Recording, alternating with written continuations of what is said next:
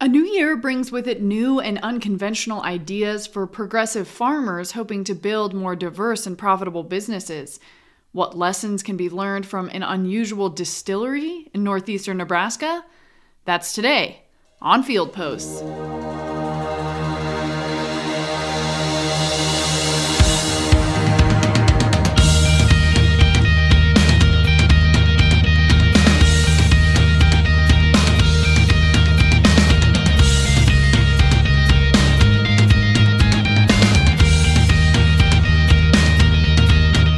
Is a DTN Progressive Farmer podcast that dives deeper into the most important trends in agriculture to explore the business's cutting edge.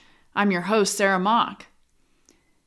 Senior editor for the Progressive Farmer, Joel Reichenberger, was excited to find some time recently to get out and visit Joe Knobe and Devin Burcham at Flyover Whiskey in West Point, Nebraska. These two recently purchased a nearby distillery and have decided to do something novel with it take your corn and make custom whiskey. Today, Joel will tell us all about the operation he saw, the motivation behind some of the business's moves, and discuss how Flyover's model fits into the trend of farmers, especially young and beginning farmers, building on farm businesses that go beyond commodity grain or livestock production.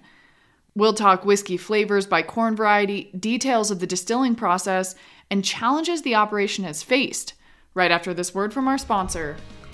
This episode of Field Post is brought to you by DTN Ag Marketplace. Marketing is a year round business, but it's not your only job. As you focus on field work, monitor your opportunities, and easily make an offer with help from the free DTN Ag Marketplace app. DTN Ag Marketplace facilitates end to end grain sales on your schedule. From your mobile device, you can easily connect to local agribusiness to view current cash bids and futures to sell your grain. Need more accountability in your marketing program? The app lets you set goals and monitor progress and enter and track inventory. Start to confidently market your crops with DTN Ag Marketplace. Download it today for free in the Apple Store. Now, back to the show. Progressive Farmer senior editor Joel Reichenberger joins us today to talk more about his recent visit to Flyover Whiskey. Joel, I wonder if you could just talk about how did you hear about these folks? Where did the idea for this story come from? Well, it was one of the things where one story led to another. I stopped to see a farmer who I'd been meaning to see in uh, about a year ago. I stopped to see a farmer in South Central Kansas on a way back from a meeting, and we got to just talking about what he was up to and what he was looking forward to for the next year. And he mentioned that he was growing a field of corn, and the only reason he was growing that corn was because he wanted to send it off to have his own whiskey made. And so, well, that my boy, my ears really picked up, perked up at that because that's I think that it immediately sounded super cool.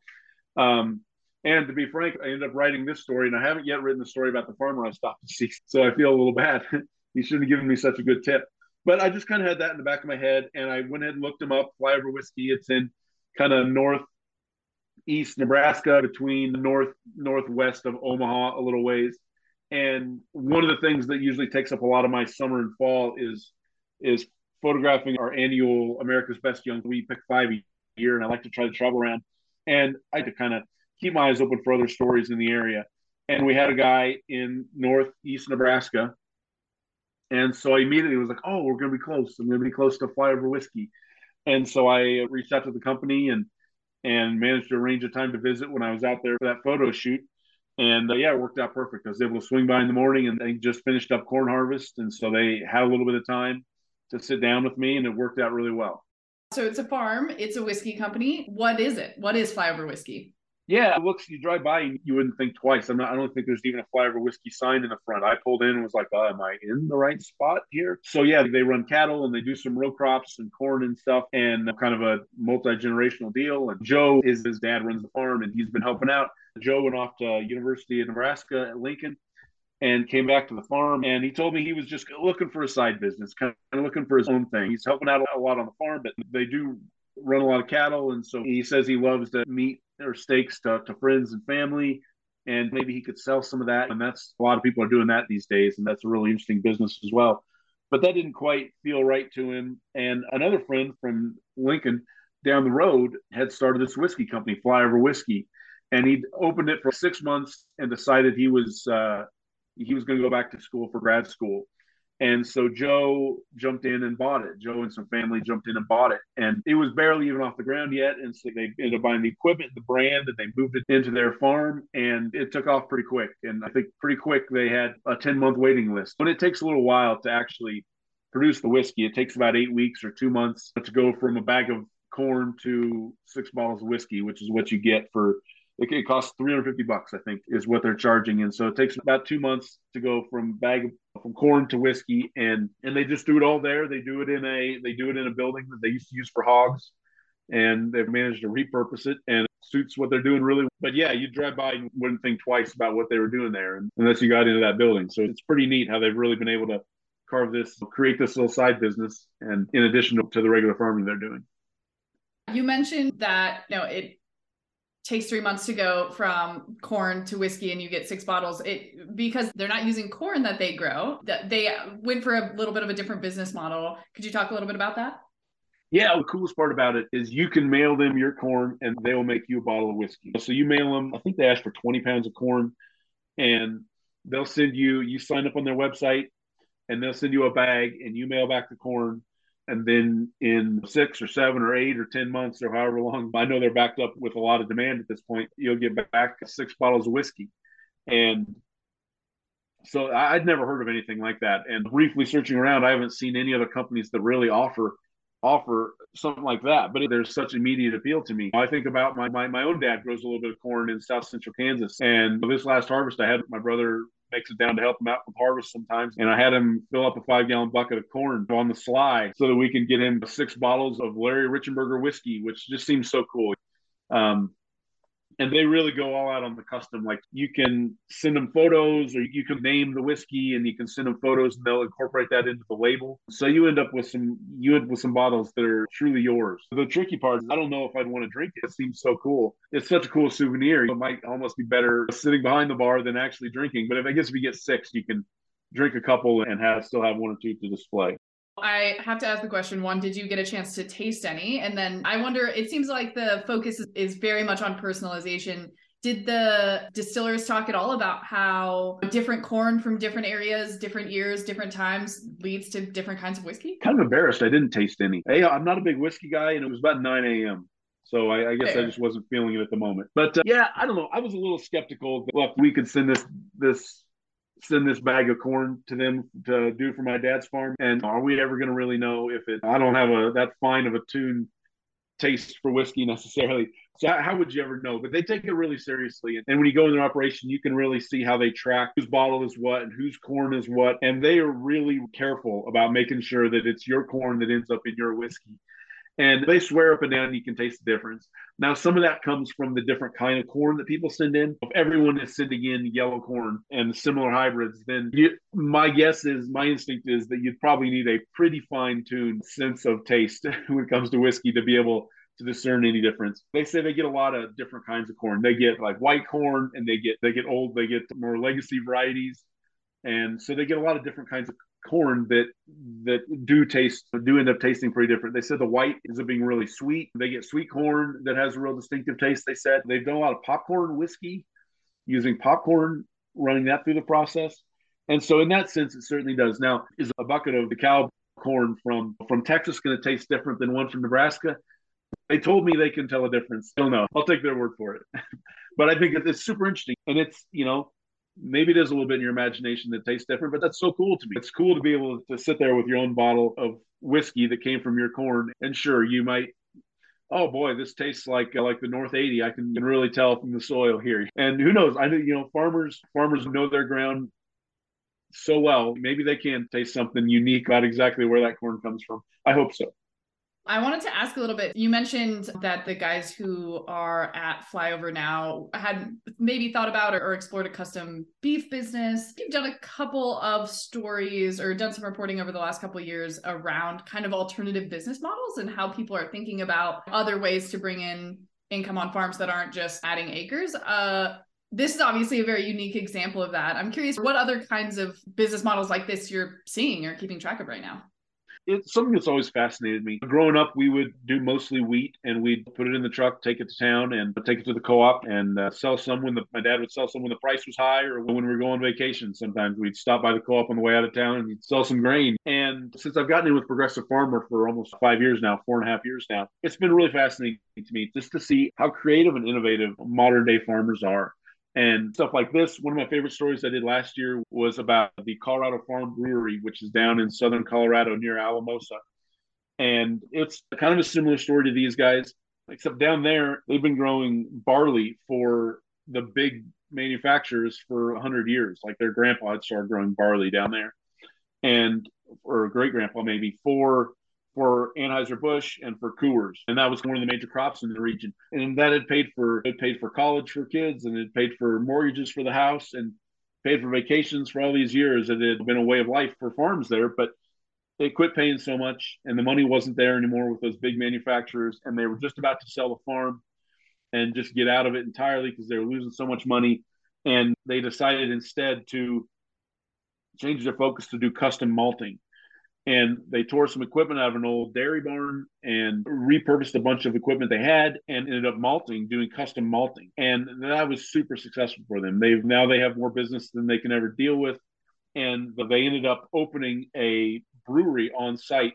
They so they grow some hops. The barley comes from the fields at their at their property and the water comes from underneath them and they found a strain of yeast native to their little piece of land there. And so you can drink some beers there that have literally never left the property for any reason. They have a small bottling line. And so stuff like that just super fascinates me. When you see farmers, I mean, farmers can be so innovative and so creative in, in how they earn a buck sometimes. And I just love that kind of stuff. And in traveling around the country, meeting with a lot, meeting with farmers, there's so many farmers who do have their own little thing. Whether it's whether it's they found a little niche in marketing where they can you know, where they're selling some wheat to to a brewer to a distiller or something, or some corn to a dis- to distiller, or all these interesting little ways that are a little more interesting than taking the truck to town and dumping in the co-op and letting the co-op figure out what to do with it. And they can earn a little premium that way. And a lot of guys use that to pay the bills. A lot of farmers use that to pay the bills. And I just think that's really interesting. And whenever I come across a story like this, I jump all over it because that stuff really catches my eye.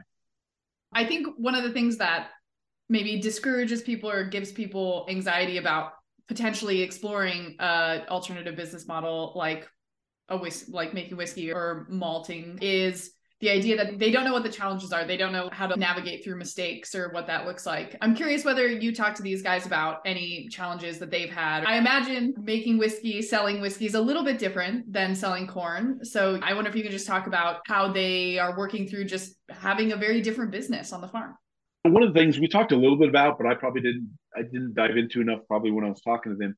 They talked a little about one of the reasons they were eager to buy the guy down the road's whiskey operation rather than start their own was the licensing. And they talked about how that can be a big headache and a big expense. And they were able to transfer over everything he had done in that regard to them. And it seemed like that was a big hurdle that they managed to get over more easily than someone else might. And certainly, you know, there's no shortage of laws on the books all around the country, different laws in the books all around the country when it comes to buying and selling and producing liquor and alcohol. I think it's probably going to be a different story everywhere, even county to county in some states, I'm sure. So that's something I know they dealt with, and I know they felt pretty good having how they cleared again cleared that hurdle by um, with the help of the guy they bought it from. So I know that was one of the big things that, that someone else pursuing a similar thing would, would need to find a way through, and probably a lot of red tape and paperwork, I'd imagine, as with as with a lot of things. But and it's certainly the same when it comes to butchering meat and all that kind of stuff. Mean, one of the interesting things is not discounting the value that that some regulation can have in that industry to make sure you're beef is the quality it's supposed to be and your whiskey is the quality it's supposed to be but so much of this is a throwback to i mean there used to be a lot of farms that brewed their own whiskey illicitly or not probably illicitly in a lot of cases. Certainly that was their family stories from my family from prohibition where you know one one brother was supposed to put the whiskey on the truck and drive drive as fast as he could and the other one was supposed to poke a skunk in a cage to to cover up the smell if the wrong federal agent come poke, came poking around. And i'd imagine there's probably a lot of especially prohibition era stories from families like that around. And but when it came to brewing beer, beer used to get brewed in every town would have a little brewery and would use the ingredients that came from they ingredients wouldn't come from Washington State or Germany. They'd come from they'd come from what was close.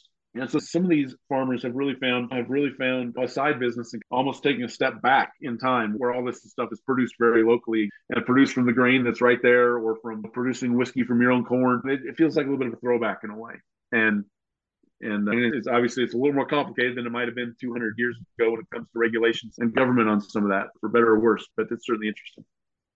I think that covers most of my questions on flyover, but I did want to ask here before you wrap about other stories that you are working on or excited about for the new year. I got a couple. There's on that same trip when I was in Northeast Nebraska, I flew in and out of Omaha on that trip, and I just managed to squeeze in another visit with another farm when I was down there.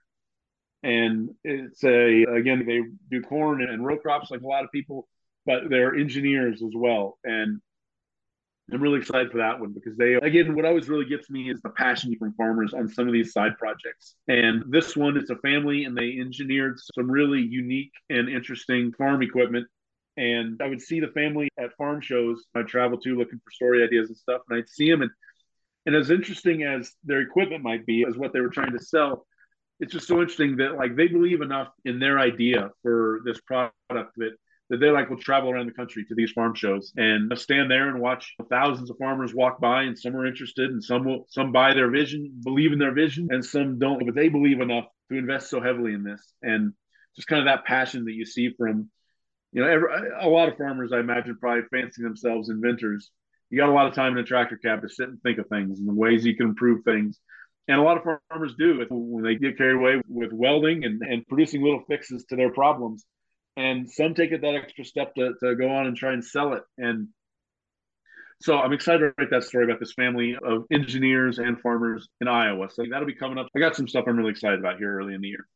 Do you have travel as well? Going to any farm shows this winter spring? Yeah we're mixing things up a little bit this year. I've got first up i'm going to here in the next week i'm going to the kansas ag tech summit in junction city kansas so that'll be that's always such a good that's a good show for me. It's not a huge show. I go to bigger, maybe fancier, you might say, ag tech events. But this one I like so much because it you got a lot of you got a lot of boots that have been in the field, I guess you might say. A lot of dirt on the boots there. A lot of farmers who will give presentations. Here's what I tried, and here's the results I saw. And that that's really valuable to me. I get pitched, I'll get pitched a lot of stories or go to a lot of these events where you can just tell people will talk about this is what farmers want. Instead, have you talked to a lot of farmers about this? Because the farmers I've talked to may I don't get the vibe that they necessarily agree that's exactly what they want or this is what's going to solve their problems. You just run into a lot of people, a lot of people who maybe just haven't spent as much time on an actual farm, and you know, so I get I enjoy this one because it's kind of the opposite. But this year, usually I go to the National Farm Machinery Show in Louisville, and we'll usually have a couple reporters there, and we still will. But this year I'm going to the World Ag Expo in California instead. I know DTN's been there in the past, and, and we haven't had a reporter there the last couple years at least, at least in my time here, four and a half years. And so I'm kind of excited to see what's going on out there because so much interesting stuff is is kind of coming out of California, and a lot of the um, a lot of the autonomy and a lot of the drones and stuff have roots out there too. And so I'm kind of excited to see what what technology is going to be there this year. It sounds like it should be a good show, so I'm excited for that. To read all of Joel's stories on farm businesses and ag tech, and to catch up on his recent and future reporting, check out the DTN Progressive Farmer magazine, or catch up on up to the minute reporting anytime at dtnpf.com. This episode of Field Post was brought to you by the team at DTN Progressive Farmer, with special thanks to Joel Reichenberger. This episode was produced and edited by me, Sarah Mock, with support by Greg Hillier and Kylie Swanson. And a big thanks to all of you for listening. If you like the show, please rate, review, and subscribe wherever you listen to podcasts. And until then, remember the future of farming is here.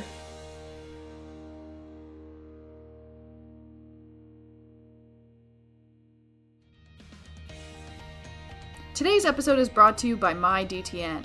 In today's environment, it's essential, more than ever, to get the most current and accurate information to help save your valuable resources and continue to be profitable. Get access to all the information you need to deal with this change from DTN.